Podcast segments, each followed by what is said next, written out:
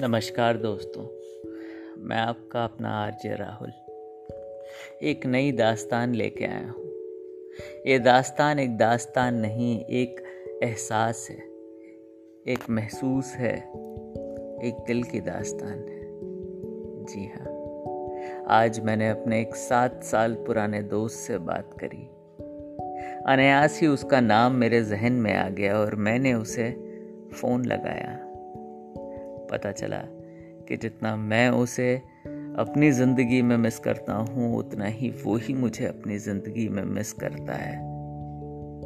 लगता है कल की ही बात थी जब मैंने अपने दोस्त से अपनी बातें साझा की थी। लगता है कल ही मैंने उसके साथ चाय की एक घूंट ली थी। लगता है कल ही मैंने उसके साथ पकौड़े खाए थे। अब शहर अलग है, दुनिया अलग है, ज़िंदगी अलग है, दोस्त अलग हैं, सब कुछ अलग है।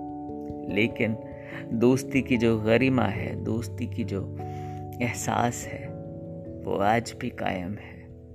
जी हाँ बहुत ही जल्दी मैं उससे मिलने वाला हूँ, मैं उससे बातें करने वाला हूँ, मैं उसे देखने वाला हूँ।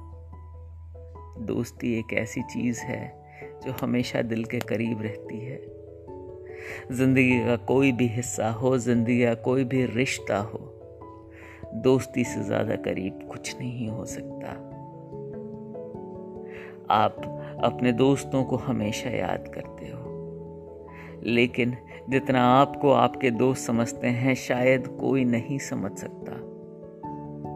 उन्हें याद करो, उन्हें अपनी जज्बातों को बताओ, अपनी जज्बात उनसे साझा करो। कभी हो सके तो उनसे मिलो। उनसे बातें करो। उन, उनसे रूबरू हो। तो लगेगा कि आप आज भी ज़िंदा हो। आप आज भी साँसें ले रहे हो। और आप आज भी इन दोस्तों के ही मुताबिक आज भी आज भी साँसें ले रहे हो। जी हाँ। ये नई सुबह मुझे बहुत ही रंगीन लग रही है, बहुत ही हसीन लग रही है। ठंड का मौसम है हल्की हल्की हवाएँ, मेरे मेरे चेहरे पे पड़ रही हैं, मेरे ये ठंडी हवाएँ, ठंडी हवाओं के थपेड़े जब मेरे चेहरे पे पड़ रहे हैं तो मुझे ऐसा लग रहा है कि यस, आज भी ये दोस्त मेरे दोस्त हैं।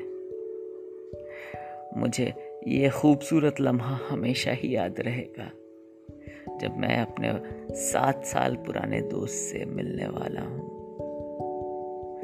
आपको अपने पुराने लॉन्ग लॉस्ट दोस्तों से मिलकर कैसा लगता है, आप मुझे कमेंट सेक्शन में ज़रूर लिखो। मुझे ज़रूर बताओ कि क्या आप आज भी जब अकेले फील करते हो, जब आप भी अकेला महसूस करते हो तो आपको अपने दोस्तों की याद आती है या नहीं आती है। मैं आरजे राहुल, हमेशा आपको याद करता हुआ। मैं फिर मिलूँगा एक नई दास्तान के साथ। आप मुझे ज़रूर बताना कि आपको मेरी ये लाइनें कैसी लगी। तब तक के लिए नमस्कार।